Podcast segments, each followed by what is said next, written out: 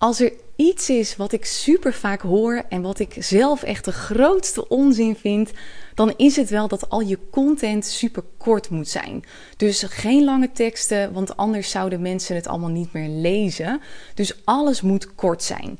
En ik hoor dit echt van alle kanten. Van potentiële klanten, van klanten, van volgers, noem het maar op. Dat is echt op de een of andere manier is dat er ingedramd. En dat zal deels ook komen door bepaalde quotes van als je het niet simpel uit kunt leggen, probeer het dan maar helemaal niet. Of als je het niet kort uit kunt leggen, dan, dan snap je het eigenlijk niet voldoende. En ik ben het daar dus compleet mee oneens.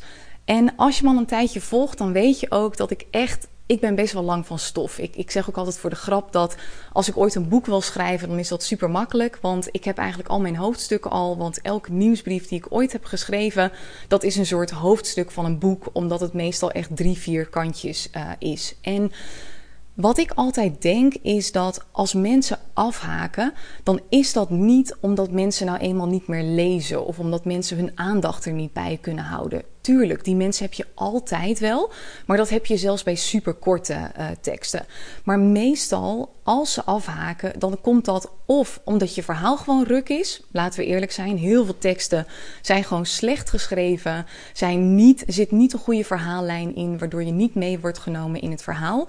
Of omdat het niet je ideale klant is, omdat iemand niet tot je potentiële doelgroep behoort. Dus ik merk bijvoorbeeld ook de laatste tijd krijg ik opeens, ik weet niet what's happening, er zal wel uh, iets in de lucht hangen, maar ik krijg in één keer van alle kanten krijg ik best wel wat kritiek ook op mijn Instagram. En dat gaat dan vooral ook over de onderwerpen die ik aansnijd en, en de hoeveelheid stories. En de grap is, het komt allemaal van mensen die niet tot mijn doelgroep behoren, die ook nog nooit iets bij me hebben gekocht. En wat er misgaat bij heel veel ondernemers is dat ze feedback aannemen van mensen die helemaal niet tot hun doelgroep behoren. En dan is het logisch dat als zij een pagina lezen met allemaal punten waar zij zich totaal niet in herkennen, dat zij denken: ja, nou weet je, dit leest niet zo lekker.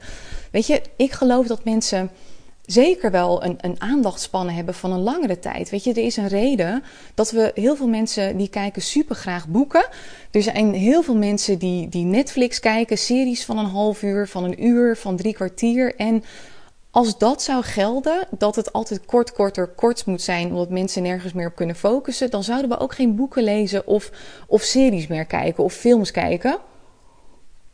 Dus ik vind dat echt de grootste onzin. Ik geloof juist dat als dienstverlenende ondernemer dat het juist belangrijk is om regelmatig juist lang van stof te zijn.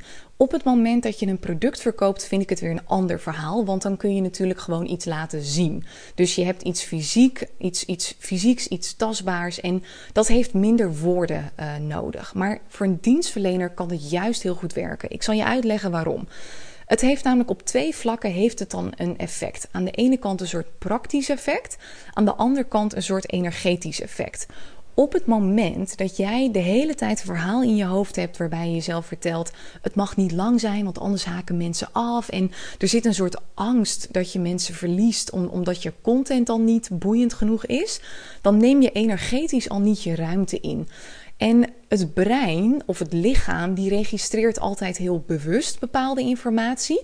Dus als jij bijvoorbeeld nu uh, iemand zou ontmoeten, dan registreer je op bewustzijnsniveau, registreer je meteen, oh iemand is lang of kort, iemand is, is dik of dun, iemand heeft een, rare neus of niet. Weet je, er gebeurt heel veel op dat uh, vlak. Dus je, je krijgt allemaal gedachten meteen. Op onbewust vlak gebeurt er ook van alles. Dus dat is de reden dat je ook wel eens iemand ontmoet en dat je gewoon voelt van wauw, dit klikt gewoon, weet je, het, het, het, klopt gewoon. En dat je ook wel eens mensen hebt dat je denkt, ik kan niet mijn vinger erop leggen, maar, maar het is niet zuiver op de een of andere manier. Het voelt niet kloppend. Wat er gebeurt op het moment dat je ook alleen maar superkorte uh, teksten en zo hebt, vaak ook nog in combinatie met dat je jezelf niet echt laat zien, dat het onderbewuste van je doelgroep, dat die dat registreert als die durft haar plek niet te claimen. Die pakt niet zijn of haar leiderschapsrol. En juist als dienstverlenende ondernemer, vooral als je mensen helpt met een transformatie, dus als coach of, of psycholoog of brand-expert, marketing-expert, noem het maar op, heb je juist te laten zien dat je een leider bent. Dat jij je plek durft te claimen, dat je je plek kent en dat jij stevig staat. En dat jij gewoon er durft te zijn. Weet je, op het moment dat jij de hele tijd ook bijvoorbeeld een soort verlegen spreekt of, of niet echt je zinnen e-, echt afmaakt, dan voelen we allemaal van die is onzeker. En wat gebeurt er? We durven niet onzekere mensen te volgen, want uh, alles wordt gespiegeld. Weet je, als jij heel ongemakkelijk bent, dan word ik daar vaak ook ongemakkelijk van. Als jij vol in je vertrouwen zit, dan durf ik ook veel meer te vertrouwen. Dus ik noem even als voorbeeld bijvoorbeeld Marvin Leenders. Ik ben net bij hem in een crypto-traject gestapt. En hij is zo vol vertrouwen in die hele cryptomarkt. En hij gelooft oprecht dat we van de ton die ik er net in heb gestoken, dat we daar gewoon miljoenen van kunnen maken. En hij heeft daar een heel plan voor uitgedacht. En weet je, ik kan er aan de ene kant vanuit mijn bewustzijnsniveau kan ik erbij en kan ik inderdaad ook denken, ja, weet je, ik geloof dat ook. Maar juist ook omdat hij zo stevig zijn plek inneemt en zo vol vertrouwen is, durf ik hem te volgen.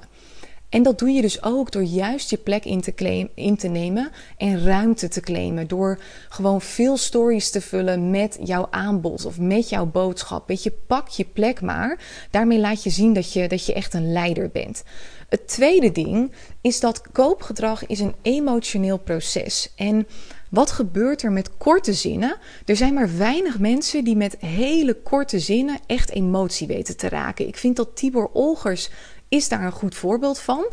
Maar bij hem klopt het ook heel erg, omdat hij heel erg die, die mannelijke energie heeft. Dat, dat mannelijkheid komt ook echt terug in zijn merk. En bij hem past het.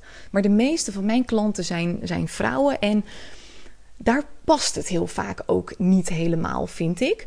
En met wat langere zinnen raak je vaak ook veel meer emotie. En als ik ook kijk naar de ondernemers die ik ken, die heel veel uh, omzet draaien, vaak niet eens zozeer met gigantisch veel volgers, dat zijn altijd mensen die echt wel hun plek durven in te nemen. Dus die, er, die elke dag of stories durven te maken of als ze stories maken, dat ze er echt een complete verhaallijn van maken in, met 20 stories. In plaats van dat ze denken, oeh, nou ik doe er maar drie, want, want anders haakt iedereen af. En dat komt omdat je mensen dan met langere communicatie mee kunt nemen in emotie. En wat je eigenlijk wilt om koopgedrag te stimuleren, is dat je gaat communiceren op communicatielaag 3. Je hebt drie communicatielagen en ik, ik, pak even één voorbeeld waarbij ik het op drie verschillende manieren ga brengen en dan mag jij voor jezelf voelen wat het met jou doet. Communicatielaag 1 is dat je bijvoorbeeld zegt: Ik heb een baan opgezegd en ik heb een nieuwe baan. Nou, als ik dat zo zeg, denk je: Oké, nou leuk voor je. Weet je, het is heel informerend. Het, het triggert niet een emotie.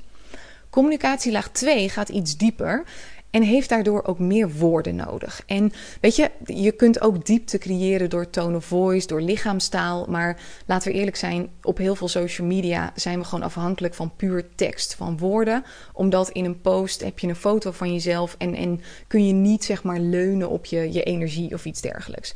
Communicatielaag 2 zou zijn. Ik had het niet meer echt naar mijn zin op mijn werk, dus ik heb mijn baan opgezegd. Ik vond het spannend, maar ik heb het toch gedaan en nu heb ik echt een leuke nieuwe baan. Nou, dat doet al wat meer met je als het goed is. Dat, dat neemt je al iets meer mee in een verhaal. Je voelt al een emotie, want, want je kunt je verplaatsen in dat gevoel van: oh, het was spannend. En dat kun je je vast wel voorstellen. Grote kans dat jij dit ook wel eens hebt meegemaakt. Communicatielaag 3 gaat nog dieper. Nog meer storytelling zit er ook in. Na lang wikken en wegen heb ik besloten om een baan op te zeggen. Ik vond het echt doodeng, want er zaten allemaal belemmerende overtuigingen van... ik moet eerst een, een nieuwe baan voordat ik mijn, mijn oude baan mag opzeggen... en wat als ik mijn nieuwe baan niet leuk vind? Ik vond het super spannend, maar ik dacht... op een gegeven moment dacht ik, werk is zo belangrijk...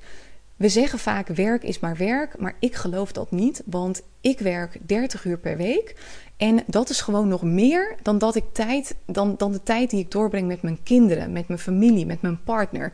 Dus ik vind het super belangrijk dat mijn werk leuk is, dat ik er plezier in heb. Dat ik ochtends denk: ik ga niet gewoon naar mijn werk waar ik wat geld mee verdien, maar ik ga naar een plek waar ik het allermeeste ben en waar ik zin in heb. Dat is communicatielaag 3. En als het goed is, voel je dan al nog meer dat je mee wordt genomen in een verhaal. Dat er al meer emoties bij komen kijken. Dat je misschien ook wel een soort inzicht hebt. Dat je denkt, ja, verdorie, ze heeft gelijk. Werk, dat, dat doen we heel vaak een beetje zo van, ah joh, dat is maar werk. En weet je, je leeft niet om te werken. Maar laten we eerlijk zijn, we zijn vaak meer aan het werk dan dat we tijd doorbrengen met onze kinderen of partner of, of ouders, noem het maar op. Dus Vanuit deze communicatielaag wordt er veel meer getriggerd. En je wilt juist emoties prikkelen bij je potentiële klant. Dat zorgt er uiteindelijk voor dat zij een verbinding voelen met jou als mens. Dat maakt dat ze sneller bijvoorbeeld bij jou instappen dan bij iemand anders.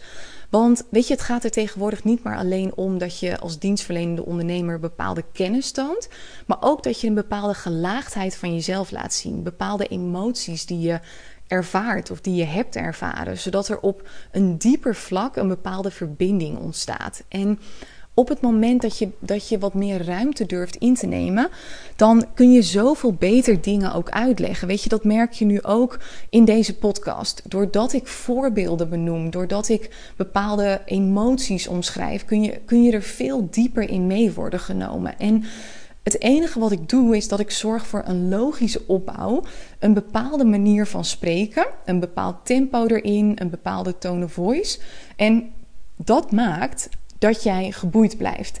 En het is ook heel specifiek voor een bepaald persoon. Dus ik zeg al aan het begin: dit is boeiend als je dienstverlenende ondernemer bent. Dus iedereen die had gedacht na een tijdje van: oh, wat een lange podcast en ik snap hem niet en weet ik het wat. Kijk, die hadden gedacht al wat lang en kom nou eens tot je punt. Maar die worden niet geprikkeld omdat zij ook niet tot mijn doelgroep uh, behoren. Dus het hoeft niet kort te zijn. Laat ik dat zeggen. En wat ik ook nog met je wil delen is dat wat ik ook vaak zie is dat mensen in hun social media, bijvoorbeeld in hun stories of in hun e-mail, dat ze zeggen je moet de klik verkopen als je iets uh, verkoopt via je e-mail bijvoorbeeld. Dus wat dan zou dat zou kunnen betekenen, ik ben nu mijn mastermind aan het promoten, dat ik in een mailtje eerst waarde deel en dat ik op het einde zeg de deuren van de mastermind zijn nog open, je kunt nog uh, open, dat zeg ik een beetje raar, open en je kunt nog instappen tot 25 juli 9 uur en dan zou daaronder een knop staan. Klik hier voor meer informatie. Nou, dat, dat is het verkopen van de klik. Maar mensen zijn knijterlui tegenwoordig. Ik merkte dat vandaag weer. Ik neem deze podcast op op vrijdag uh, eh, 8 juli. En tot vandaag kon je instappen voor 97 euro. En ik deel echt van alles op mijn story. Ik heb denk ik wel, wel 30 keer naar de salespagina verwezen vanuit mijn stories waar alles op staat. En wat gebeurt er? Ik krijg de hele dag krijg ik allemaal DM's met komen er ook opnames en wat is het thema van de maand hierna. En het staat allemaal op de salespagina. Maar mensen zijn gewoon te freaking lui, ik zelf ook, om naar de salespagina te gaan. Dus dat is ook de reden dat ik heel vaak mijn complete salespagina in de mail deel of in mijn stories. Want ik geloof niet in het verkopen van de klik. Ik vind dat totale onzin. Ik verkoop in het, in het in, ik geloof in het verkopen van mijn product. Dat is wat ik uiteindelijk wil. Dus ga niet de klik verkopen, ga je product verkopen. En daar mag je best wat ruimte voor innemen. Wat je vooral ook wilt doen, is dat je het. Dus je wilt goede storytelling technieken gebruiken, zodat mensen geboeid blijven. En je kunt ook heel praktisch kun je bepaalde dingen doen. Dus je kunt bijvoorbeeld met headers werken, zodat mensen weten wat, uh, welk onderdeel wanneer wordt behandeld. Wat ik ook heel vaak doe, is dat ik hele korte zinnen maak, of hele korte uh, alinea's bedoel ik. Dus dan zet ik bijvoorbeeld twee of drie zinnen achter elkaar en dan doe ik een witregel. Uit onderzoek is ook gebleken dat mensen dat, dat is veel rustiger voor de ogen en dat maakt dat mensen langer doorlezen. Mijn salespagina's bijvoorbeeld ook. Wat ik dan doe op de desktopversie van mijn salespagina, doe ik niet de tekst over de hele uh, breedte van het scherm. Want dan haken mensen vaak wel af, omdat dat vermoeiend is voor onze ogen. We zijn gewend om op hele kleine schermpjes te lezen. Dus we willen niet meer helemaal van links naar rechts. Dus ik zet mijn tekst altijd op maar de helft van het scherm. Zodat het veel, um, veel meer op één plek zeg maar, staat, veel meer gecentreerd is. En dat zorgt er ook weer voor dat mensen langer blijven doorlezen. Maar echt stop met jezelf vertellen dat het allemaal niet lang mag zijn. Het mag juist lang zijn. Ik zie ook dat ondernemers met heel veel volgers dat die vaak zo'n lage omzet uh, hebben. Ik verbaas me er vaak over. Dan hoor ik verhalen van mensen die 30k volgers hebben of een ton zelfs. En die hebben dan veel minder omzet dan ik. En dan kijk ik naar hun marketing en dan zie ik gewoon dat ze hun plek en hun ruimte niet helemaal durven in te nemen. Dat ze, de, dat ze een bepaalde diepte niet weten te raken in hun verhaallijn met, met hun uh, doelgroep, met hun volgers, waardoor hun volgers niet in beweging komen.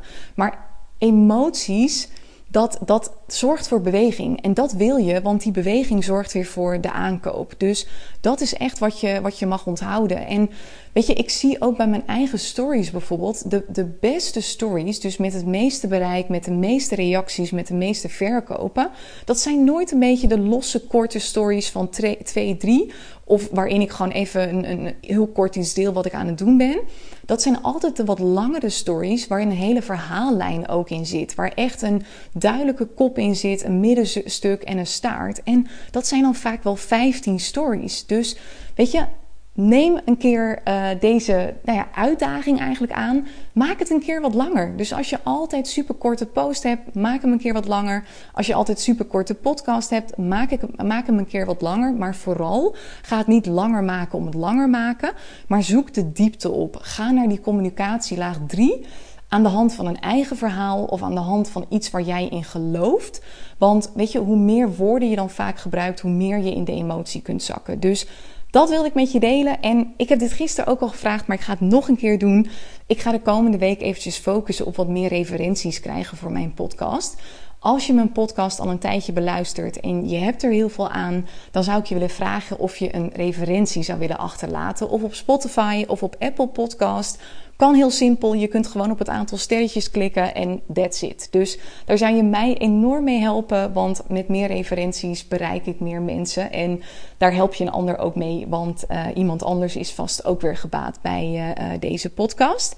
Bedankt voor het luisteren en ik wens je nog een hele fijne dag.